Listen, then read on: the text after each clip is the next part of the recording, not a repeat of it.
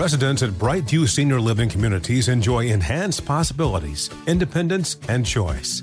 Brightview Dulles Corner in Herndon and Brightview, Great Falls offer vibrant senior independent living, assisted living, and memory care services through various daily programs and cultural events. Chef prepared meals, safety and security, transportation, resort style amenities, and high quality care. Everything you need is here. Discover more at brightviewseniorliving.com. Equal housing opportunity. You're ready for a comeback. And with Purdue Global, you can do more than take classes. You can take charge of your story, of your career, of your life. Earn a degree you can be proud of and get an education employers respect. It's time, your time, not just to go back to school, but to come back and move forward with Purdue Global, Purdue's online university for working adults. Start your comeback at purdueglobal.edu. See new things, try new things, go back centuries while living in the moment, forge new paths while discovering old ones, pedal, paddle, and paint while trekking, tasting, and tailoring experiences that transform you into a better version of yourself. Immerse yourself in the world by activating your mind, your heart, and your body on a river cruise exclusively from Avalon Waterways. Save with limited time offers at AvalonWaterways.com. Avalon is cruising elevated.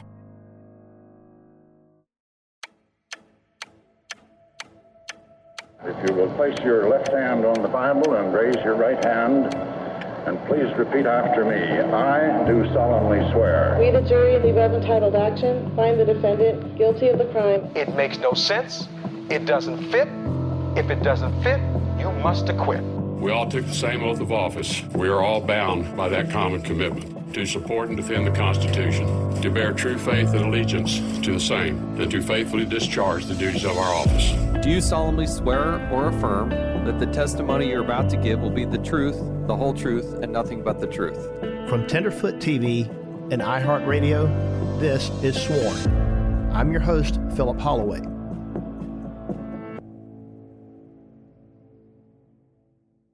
Usually when I've represented somebody that I believe was fully innocent, they were normally found not guilty.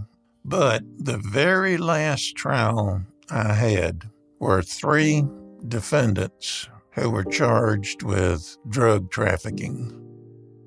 And one of them I knew was innocent. It wasn't my client. My client, without telling me he was guilty or not guilty, he told me that the other guys was innocent and that he felt terrible about it.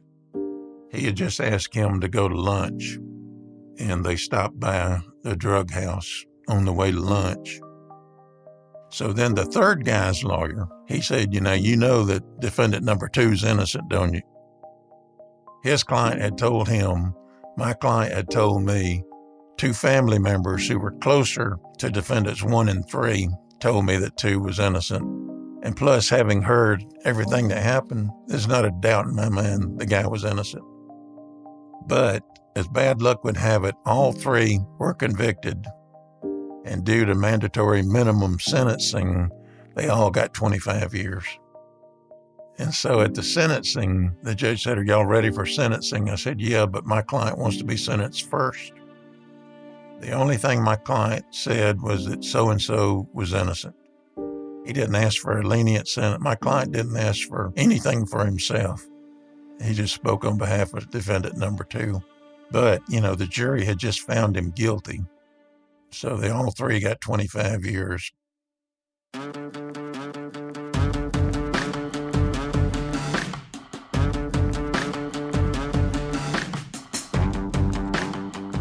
That was Ray Gary, a retired judge and defense attorney. Ray helped inspire me to enter private practice nearly two decades ago and taught me a great many things that I now know about running a law practice.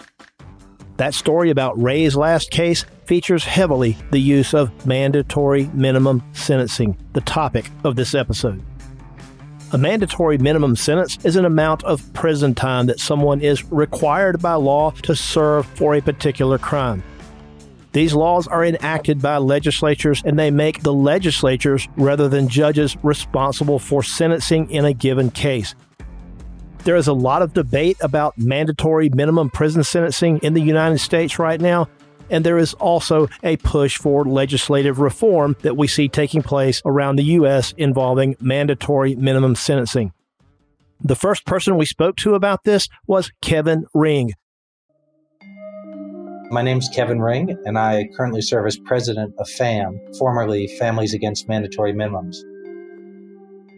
FAM is a national criminal justice reform organization that's been around since 1991, dedicated to the idea, not controversial, we think, that the punishment should fit the crime, that people should be sentenced as individuals for whatever crimes they commit, and that judges should have the authority to fashion sentences that fit each crime. Usually, Congress or a state legislature will say for a certain crime, anybody who violates it can get up to five years or up to 10 years in prison.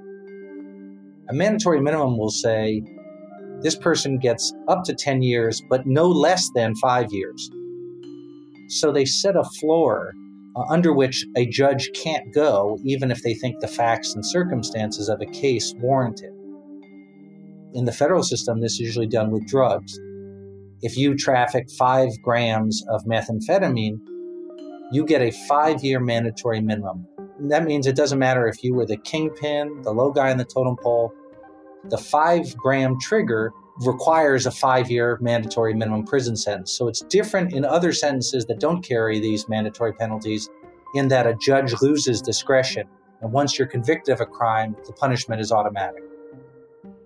I was a Capitol Hill staffer in the early 90s. I was just like everybody else, 20 something year old who knew nothing but thought I knew everything. I was a Republican, conservative, and my ideology matched that of the leaders at the time. Crime is out of control, and the way to solve it is to throw the book at people. There weren't a lot of studies about mandatory minimums at the time because they had just come back into vogue in the mid 80s. So we knew the prison population was rising, but crime was falling. And so that did not dissuade us from thinking that this was a good answer it was my turn to write a bill dealing with methamphetamine, which was now becoming a very aggressive drug across the country. I said, well, here's the answer then. We'll just make the penalties for methamphetamine the same as they were for crack. We didn't have any hearings. We didn't bring anybody in and say, well, what's going to be the real world impact of this? What's it going to do to our incarceration rate? If we spend more on prisons for even low level offenders, are we going to have fewer police and prosecutors? Is this the best use of our anti crime resources?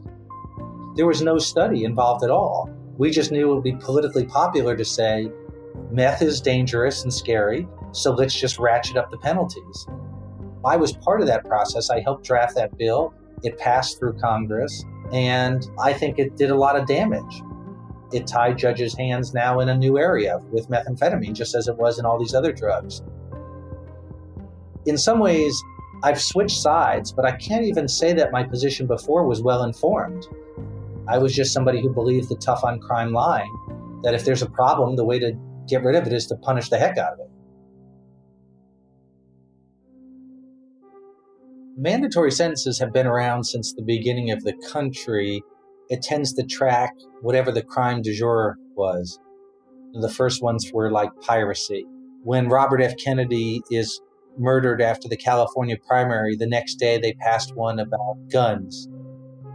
A couple things happened. There were real responses to crime. Sometimes it was a moral panic. Sometimes it was a legitimate fear that crime was out of control, and they felt obligated to do something to look like they were being responsive.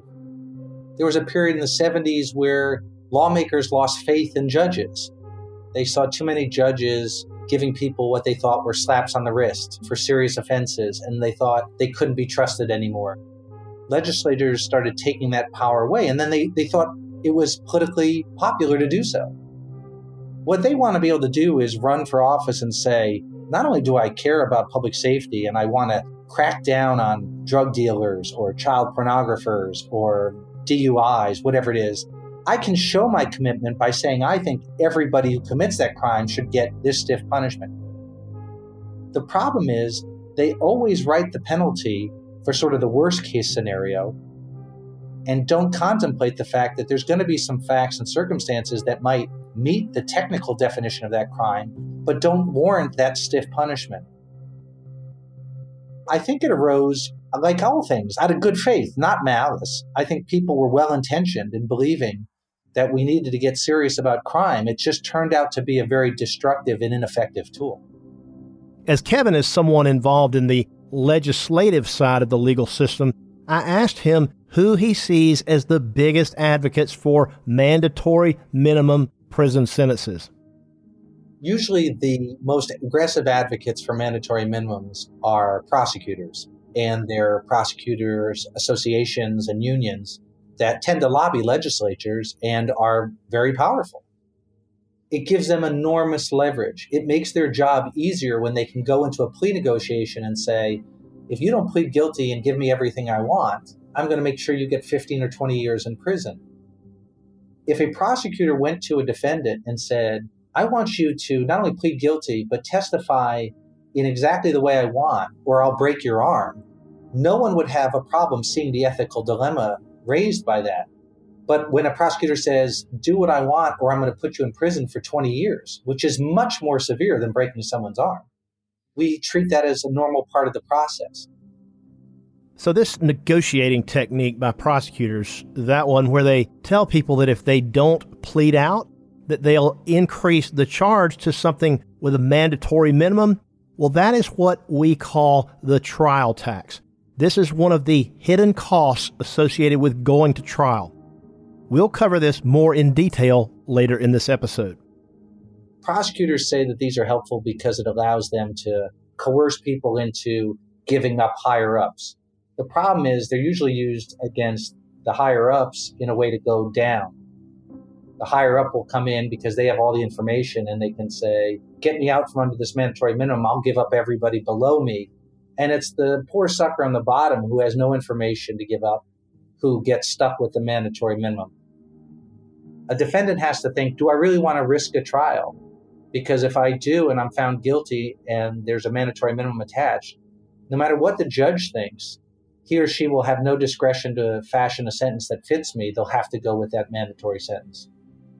But we want judges to have control over punishment again so that it can be tailored to, you know, what really happened and not just some arbitrary standard that was set by politicians who know nothing about this defendant or this crime, but who wrote the mandatory minimum maybe 10, 20 years ago and couldn't have foreseen this particular instance. As Kevin mentioned, the most vocal advocates in favor of mandatory minimum sentences are prosecutors. As a former prosecutor myself, I have seen that these laws can do more harm than good. But I wanted to see if there were benefits to these laws that I might be overlooking. So I talked with my friend and colleague, Assistant District Attorney Jesse Evans, to see what he thought about them as a prosecutor and how he uses them when he is charging defendants. So, the debate about mandatory minimums is not a new one. It's been going on for a long, long time within the criminal justice system on the positive side of things, particularly when you have a very serious offense, we want to make sure that that's dealt with appropriately. We don't want to get to a situation where, say, a person doesn't accept responsibility for what they did. They insist on having a trial, and suddenly they're able to get a slap on the wrist for their armed robbery or serious violent felony or even drug trafficking or something like that. That's kind of the thought behind why mandatory minimums are good it not only gives some certainty to us within the criminal justice system of what we know the outcome is going to be, it also, quite frankly, gives us some leverage, for lack of a better term, to be able to talk to a criminal defendant through his attorney from the prosecutor's perspective and say, look, we need to talk about whether we can negotiate this case, because if not, we know what the consequences are going to be. This is what you're going to be facing based on the mandatory sentencing. That's the one side of the coin. The other side of the coin, I think, is a correct side that mandatory minimums are not always good. We within the criminal justice system might be surprised to hear this, especially coming from a seasoned prosecutor, are not always in favor of them. There are often times where a mandatory minimum sentence actually frustrates our ability to get cases resolved rather than fosters our ability to get cases resolved. Those consequences that are mandated by this mandatory minimum are sort of inflicted on the case, for lack of a better term. And because of that, we're not able to get to a point where we can resolve it. the push, the modern day move within the criminal justice system, which I feel is actually a very good one, is the idea that we're going to give more discretion to the stakeholders, to the court, to the prosecutors, to the defense attorneys, and ultimately to victims of crimes as well, because now everybody gets a say in it. I've heard that said before that the prosecutors control what the charges are. I'll step back from that a little bit and say this the facts really dictate what the charges are going to be. And ultimately, if I bring a case to court where the facts don't bear out, for example, an armed robbery versus a, a robbery, the state's going to get dinged on that because we have missed an element of proof that factually is required before we can bring those charges. That said, I understand why it is that judges might express some frustration about their hands being tied when they have mandatory minimums. And I think that's why there's been a real push, that's certainly been the case in Georgia, to allow for a downward departure or a downward deviation under some circumstances. Say you have the armed robber who's on a spree, goes in guns ablazing into a bank. That's a very serious offense. 10 year mandatory minimum may not be enough for that guy. Now, say you have that scenario where you have a person that walks in and is using their coat and their finger to act like they have a gun, and they take a bag of chips because the guy's homeless. That's an armed robbery too. Both of them are facing the same mandatory minimum, but I think we would all agree that those are two different factual scenarios. The change in the law would basically allow us now to say when the prosecutor, the defense, with the approval of the judge, says we're going to let him plead to armed robbery, but we want to go less than that 10 years, there's a mechanism to be able to do so, and that's not a bad thing. Otherwise, what we had historically been forced to do is to come up with sort of a legal fiction. Well, we know it's an armed robbery, Mr. Guy who comes in using your finger as a gun. But at the same time, because we wanted to depart from the mandatory minimum, we're going to call it something that it's not, like an aggravated assault or a robbery or something like that. The problem with that is when you get a conviction of a different offense, it could very well impact recidivist punishment down the road if the person commits another crime because now they don't fall under that statute neatly where we can insist on the higher punishment. There's another important factor that maybe we haven't yet talked about, which is a component of, it, and that's the victim and victims' rights. I understand why, from a legislative perspective, when that victim tells the police officer, hey, this guy put a gun in my face and took something from me, that armed robbery needs to be dealt with extremely seriously. It's certainly understandable from my perspective as to why a legislature might want to say there needs to be a mandatory minimum when that happens because if it's your loved one, your wife, your kid that suffered and been victimized from that crime, starting with the proposition that we're going to treat that more seriously than where somebody just merely punched a battery makes sense to me.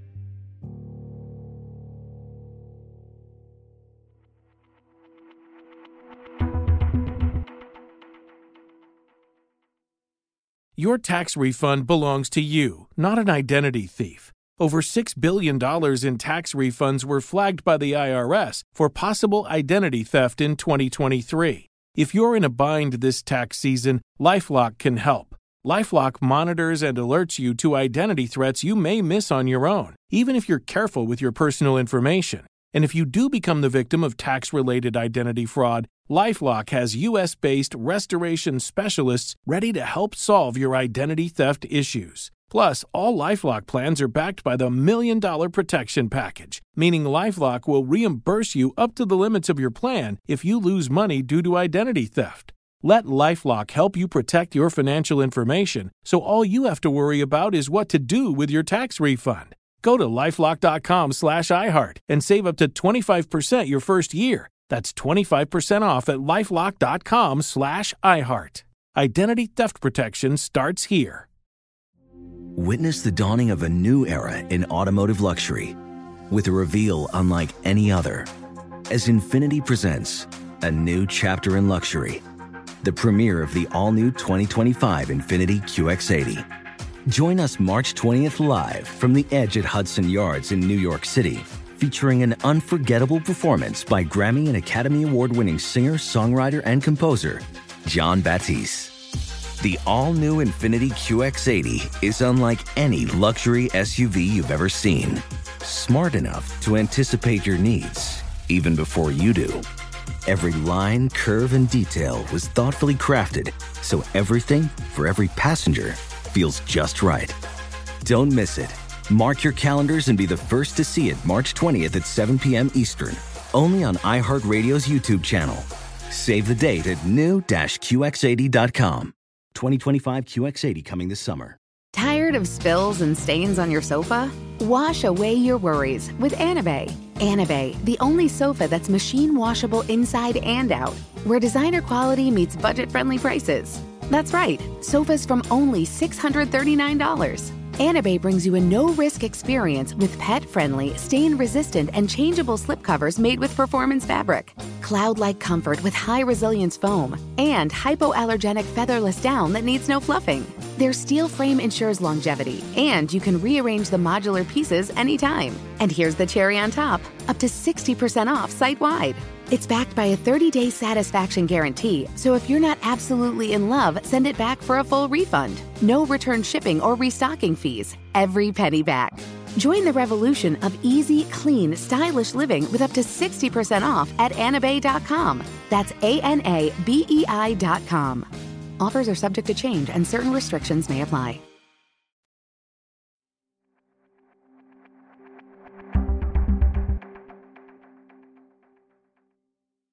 After hearing from Jesse and Kevin, I also wanted to get a judge's perspective on mandatory minimum sentences and how these laws may affect the judge's work when it comes to sentencing, as well as the overseeing of criminal trials.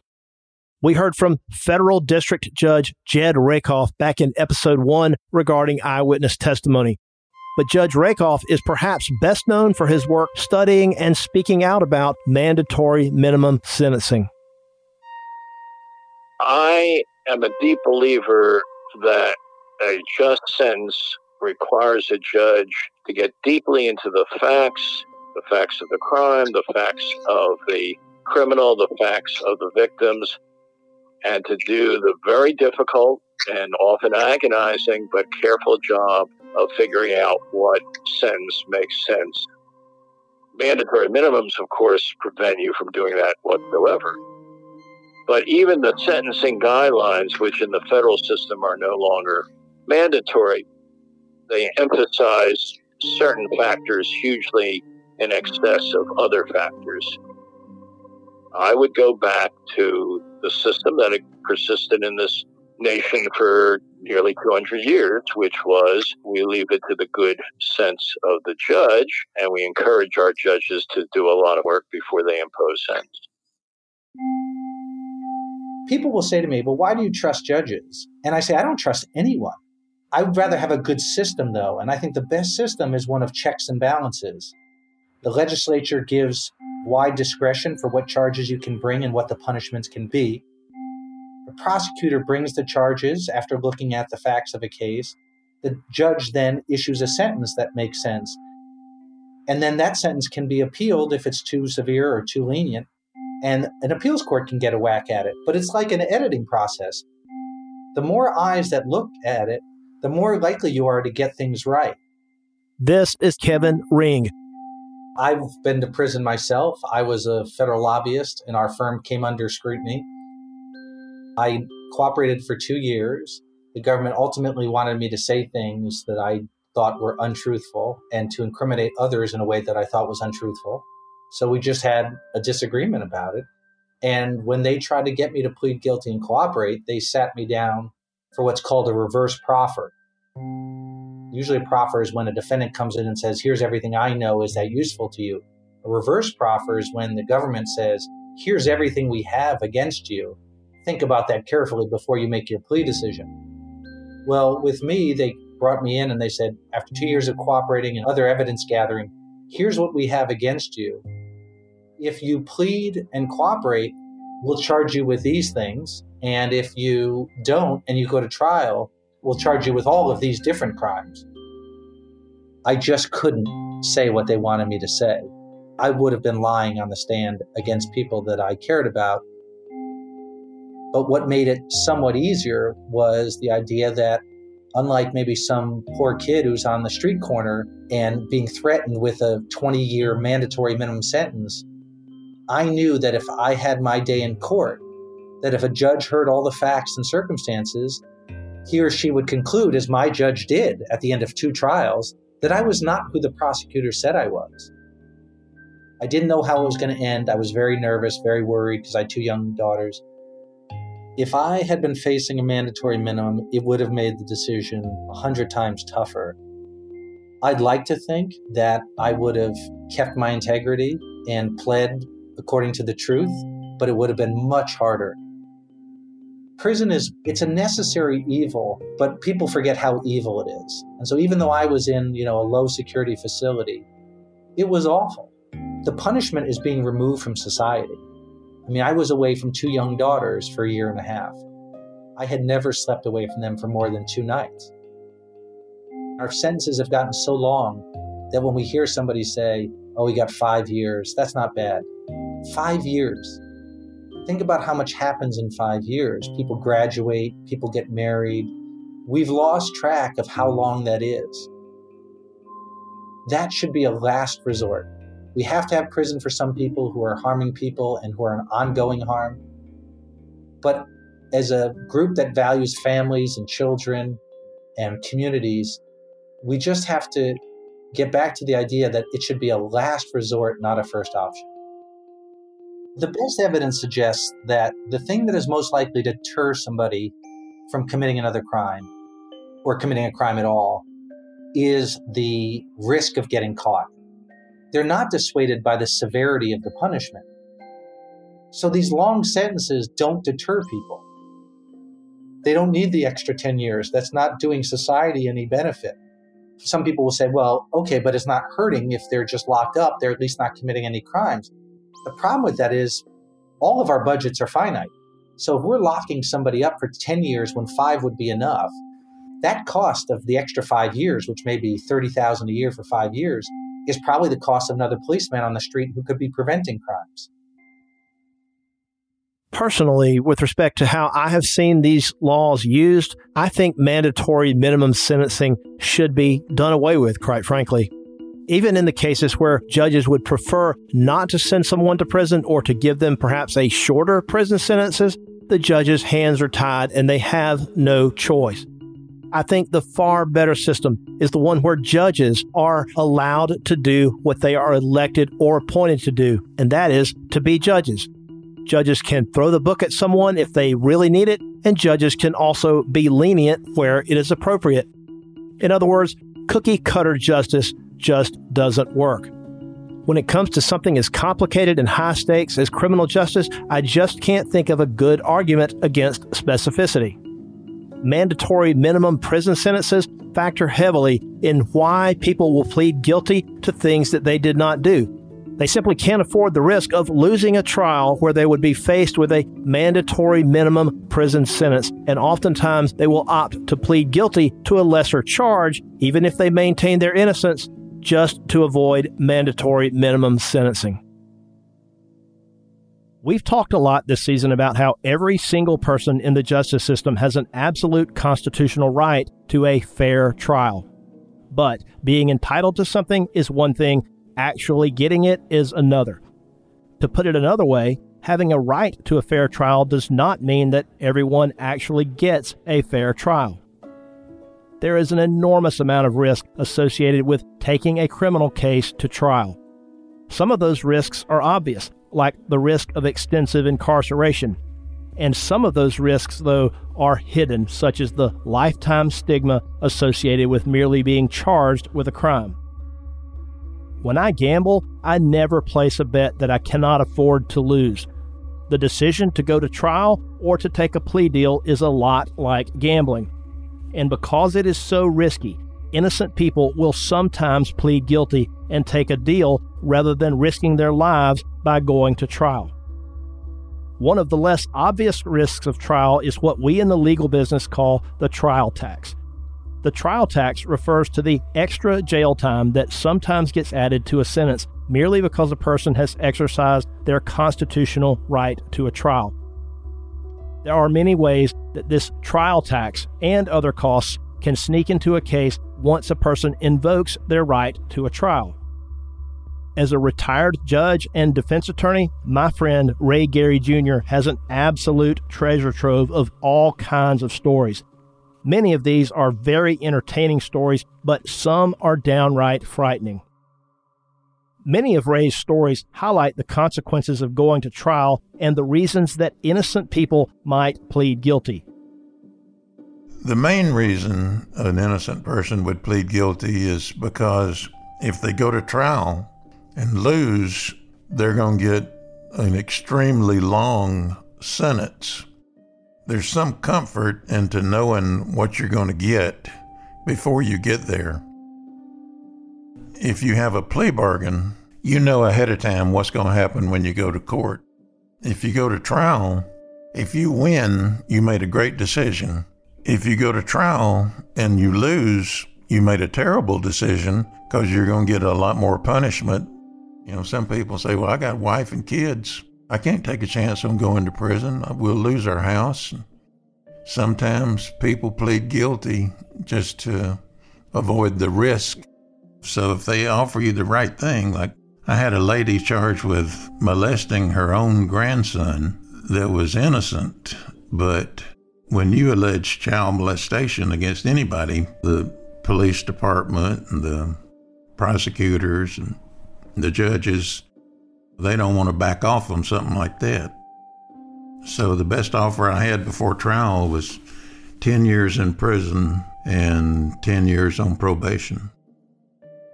After the first witness testified, which was the child victim, on cross examination, he admitted that he made the whole thing up because his mother didn't like her mother in law. And so the prosecutor asked for a recess to talk to me. And they browbeat me into pleading to a misdemeanor with no jail time. And to this day, I regret it. I should have, I shouldn't have let them browbeat me into uh, pleading guilty to anything. But, but you know, when you go from the best offer is 10 years in prison, followed by 10 years on probation, be a registered sex offender, down to misdemeanor probation, that's a pretty far drop. Even though at that point it was so obvious that the client was innocent, the prosecutor still wanted to squeeze out a little bit. Now that I've had more time to think about it, that makes me hold that prosecutor in lower esteem. If he thought the person was guilty, he shouldn't have backed off. If he thought they were innocent, he should have backed off all the way. Because I've worked both sides of a courtroom, I know firsthand how motivated prosecutors and judges can be to keep their active caseloads as low as possible.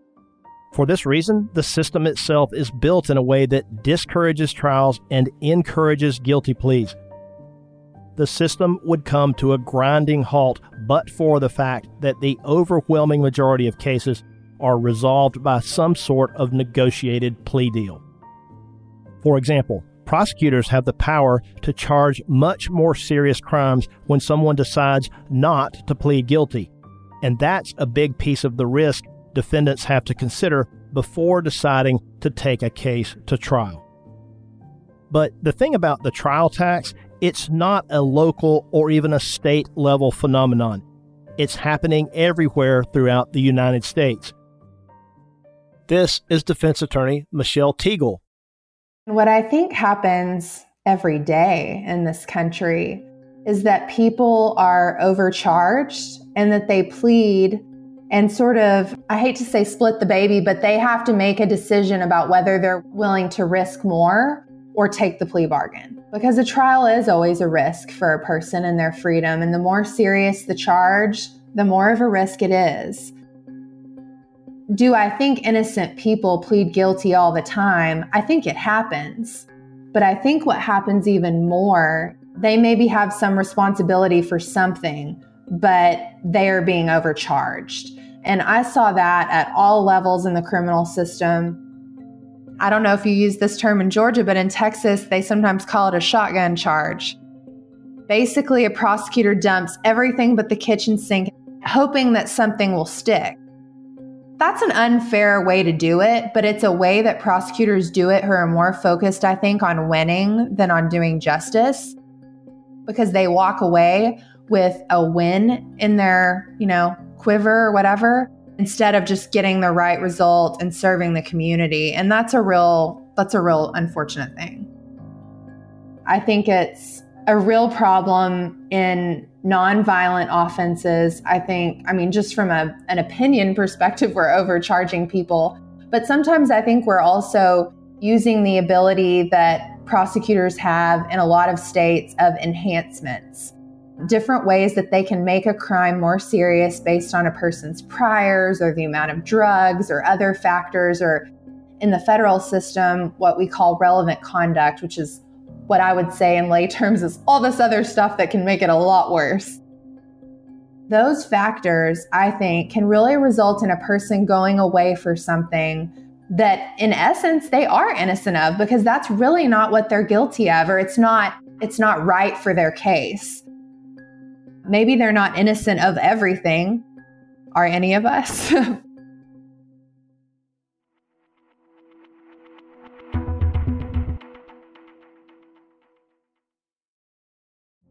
Witness the dawning of a new era in automotive luxury with a reveal unlike any other as Infiniti presents a new chapter in luxury, the premiere of the all new 2025 Infiniti QX80.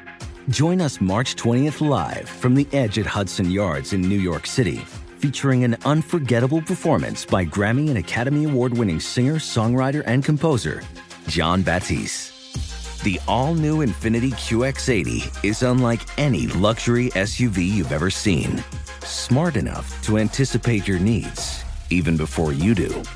Every line, curve, and detail was thoughtfully crafted so everything for every passenger feels just right. Don't miss it. Mark your calendars and be the first to see it March 20th at 7 p.m. Eastern, only on iHeartRadio's YouTube channel. Save the date at new-QX80.com. 2025 QX80 coming this summer.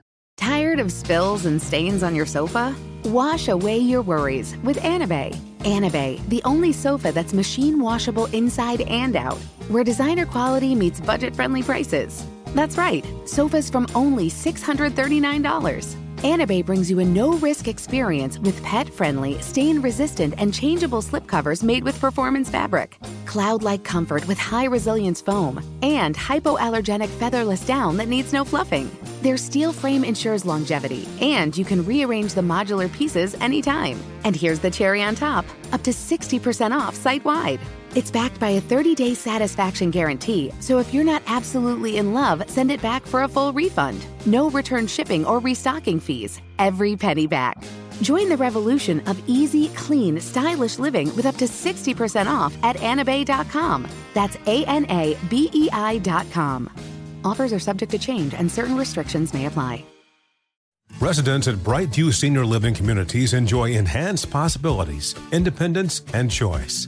Brightview Dulles Corner in Herndon and Brightview, Great Falls offer vibrant senior independent living, assisted living, and memory care services through various daily programs and cultural events. Chef prepared meals, safety and security, transportation, resort style amenities, and high quality care. Everything you need is here. Discover more at brightviewseniorliving.com. Equal housing opportunity.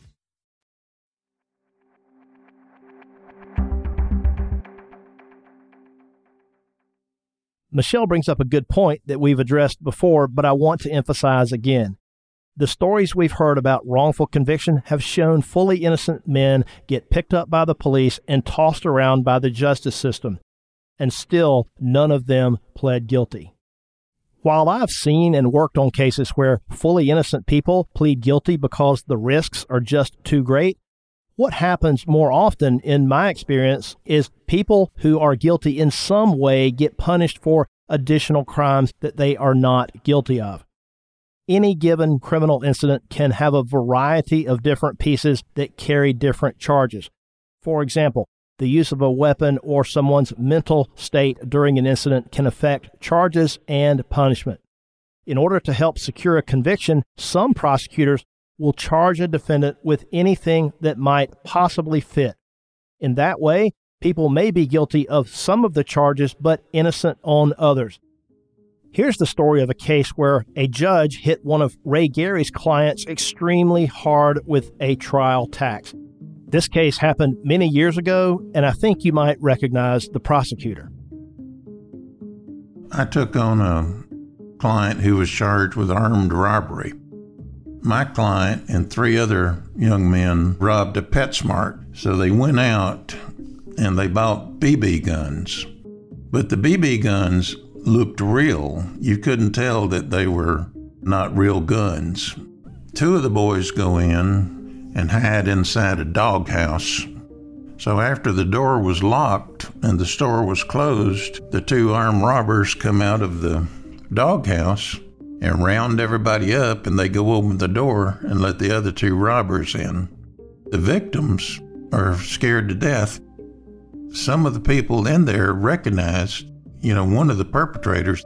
So they called the police and said, so and so and three other guys just robbed us.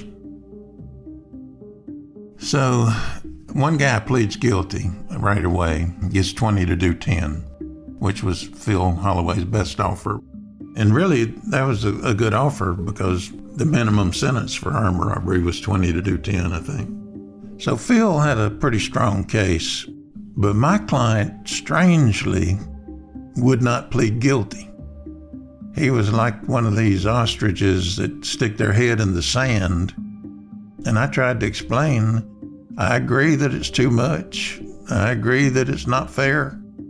But you've got to choose between bad or worse. And if you go to trial, it's going to be a lot worse. But his mother had a vision from God that he was going to be acquitted. And so we started the trial. My client's convicted on four counts of armed robbery. My client ends up getting 40 years in prison without parole. And matter of fact, that was about 15 or 16 years ago. And so all the other three who took the deal, they're, they've been out for four or five years. My guy is still in. I hear from him every now and then, but really, there's nobody that can let him out unless the judge was to change her mind. That case happened back when I was working at the district attorney's office as an assistant district attorney. While I was not involved with the sentencing in the case, it was up to me to determine what charges to bring, and as Ray said, I offered his client the legal mandatory minimum 10 years in prison. I wanted to bring back Jesse Evans to once more get a current prosecutor's perspective. Jesse has told us in the past that the charges that he brings are always determined by the facts of the case as he believes them to be. That is exactly the way that it is supposed to work.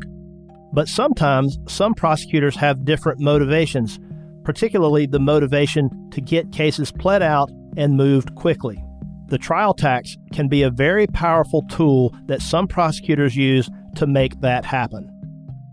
The reason that we have plea negotiations in large part is because of the idea that we want to have some certainty from all perspectives from the victim's perspective, from the prosecutor's perspective, from the defendant's perspective. There's no guarantee when you insist on a trial of what those end results are going to be, except for maybe this the net outcome is no longer in your hands. Once that jury is selected and once that trial starts, a lot of the consequences for what happens is no longer going to be in the criminal defendant's perspective. It's not going to be in the prosecution's perspective necessarily. It's going to be in the perspective of 12 jurors. And ultimately, the judge that's going to be responsible for sentencing thereafter. Fear of the unknown is an important factor for how we resolve cases within the criminal justice system. Fact of the matter is, just uh, to take Cobb County by example, we've got 10 Superior Court judges. Let's assume that each judge has got one trial week per month start doing the math there, they've got 200 cases on their trial calendar at any given point 150, 200 cases.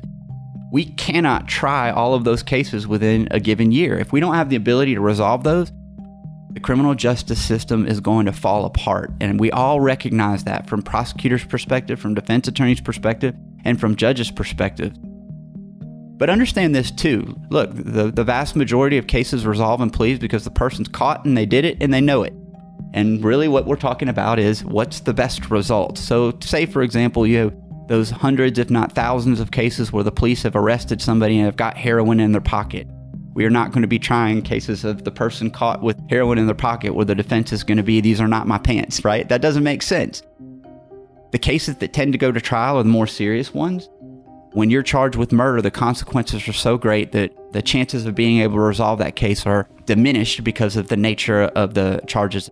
I don't disagree that there are probably instances where people are willing to enter a plea not because they believe they are in fact guilty of it, but because they believe the consequences are too great.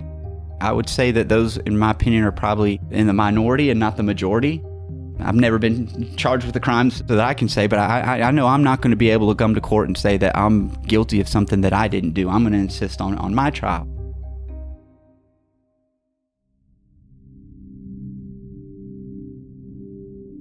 A judge is really nothing but a government bureaucrat.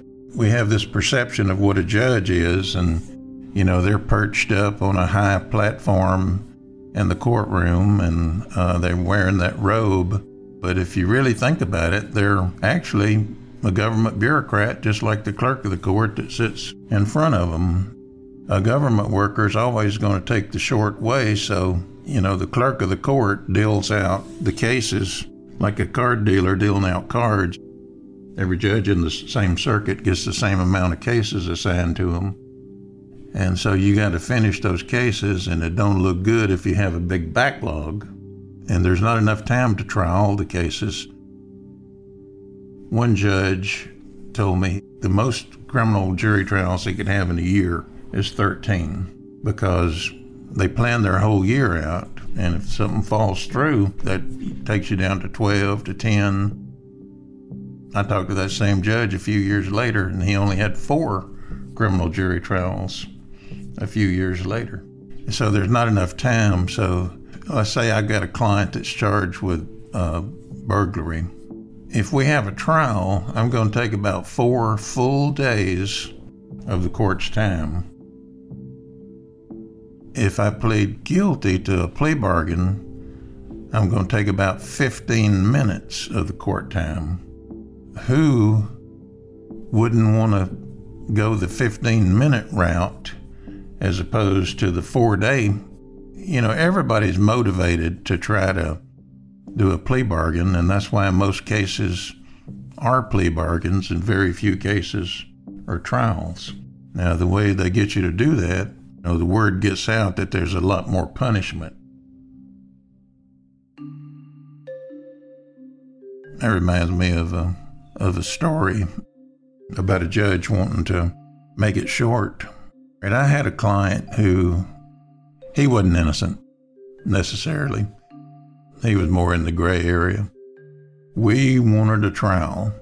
So we got the phone call, be here Tuesday afternoon at 1:30 to start the trial. So the judge was in his chambers, which was right next to where I was sitting. So I can hear the judge, and what I hear is him saying, "Play golf today?" Yeah, yeah, I can make it. I'm, I'm, I'm 90% sure I can make it. Yeah, plan on me being there. So I'm thinking, hey, if I go to trial, he's not going to make that tee time. He's motivated. This is good. So the judge buzzes out to the administrative assistant send both lawyers back here. And so we sit down and he says, Can't you boys work this out? I said, Well, I think so, yeah. And the prosecutor said, Well, I, I don't know, I don't know. I'm under pressure from higher ups. The judge said, What are you looking for, Ray? I said, I'm looking for one year to serve and, you know, about five years on probation. I asked the prosecutor, What'd you offer him? He said, Well, I offered him three years to serve and two years on probation. The judge said, Can't you come down to, to one year? He said, I really just don't think I can.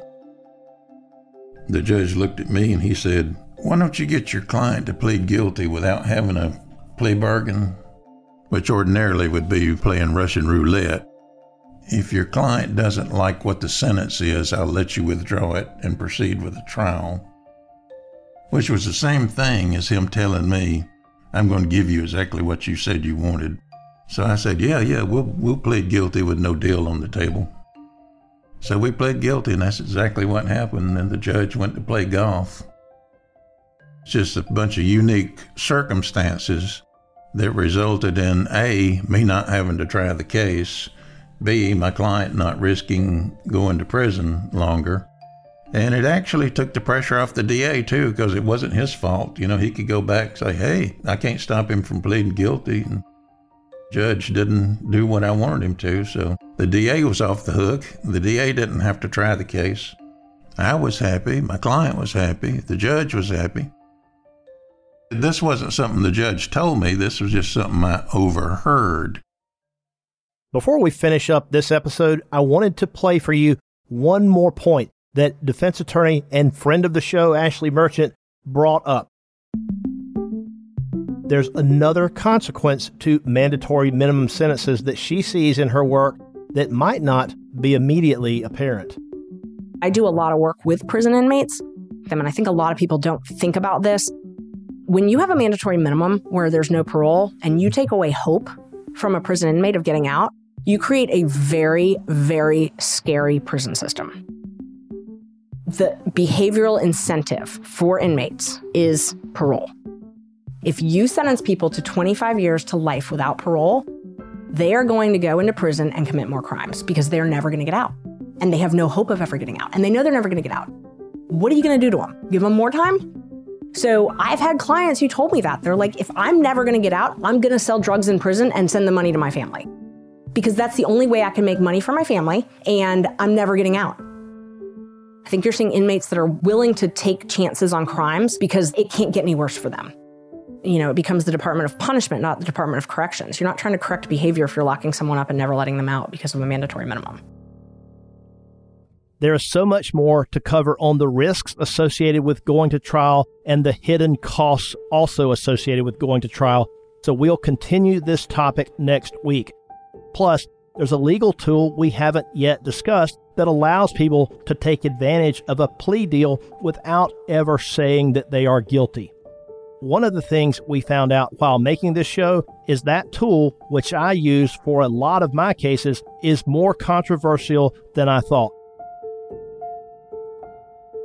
Next time on Sworn. The blame, in part, is on all of us because this would not be occurring or not occurring in the extreme way that we're describing if there were more judges, more resources for criminal defense lawyers, especially in, for indigents, more in depth inquiries, lower penalties.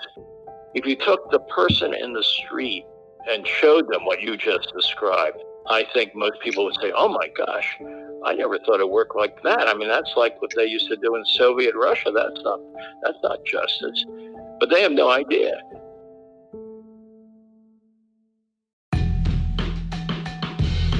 Sworn is a production of Tenderfoot TV and iHeartRadio. Our lead producer is Christina Dana. Executive producers are Payne Lindsay and Donald Albright for Tenderfoot TV, Matt Frederick and Alex Williams for iHeartRadio, and myself, Philip Holloway. Additional production by Trevor Young, Mason Lindsay, Mike Rooney, Jamie Albright, and Hallie Beadall.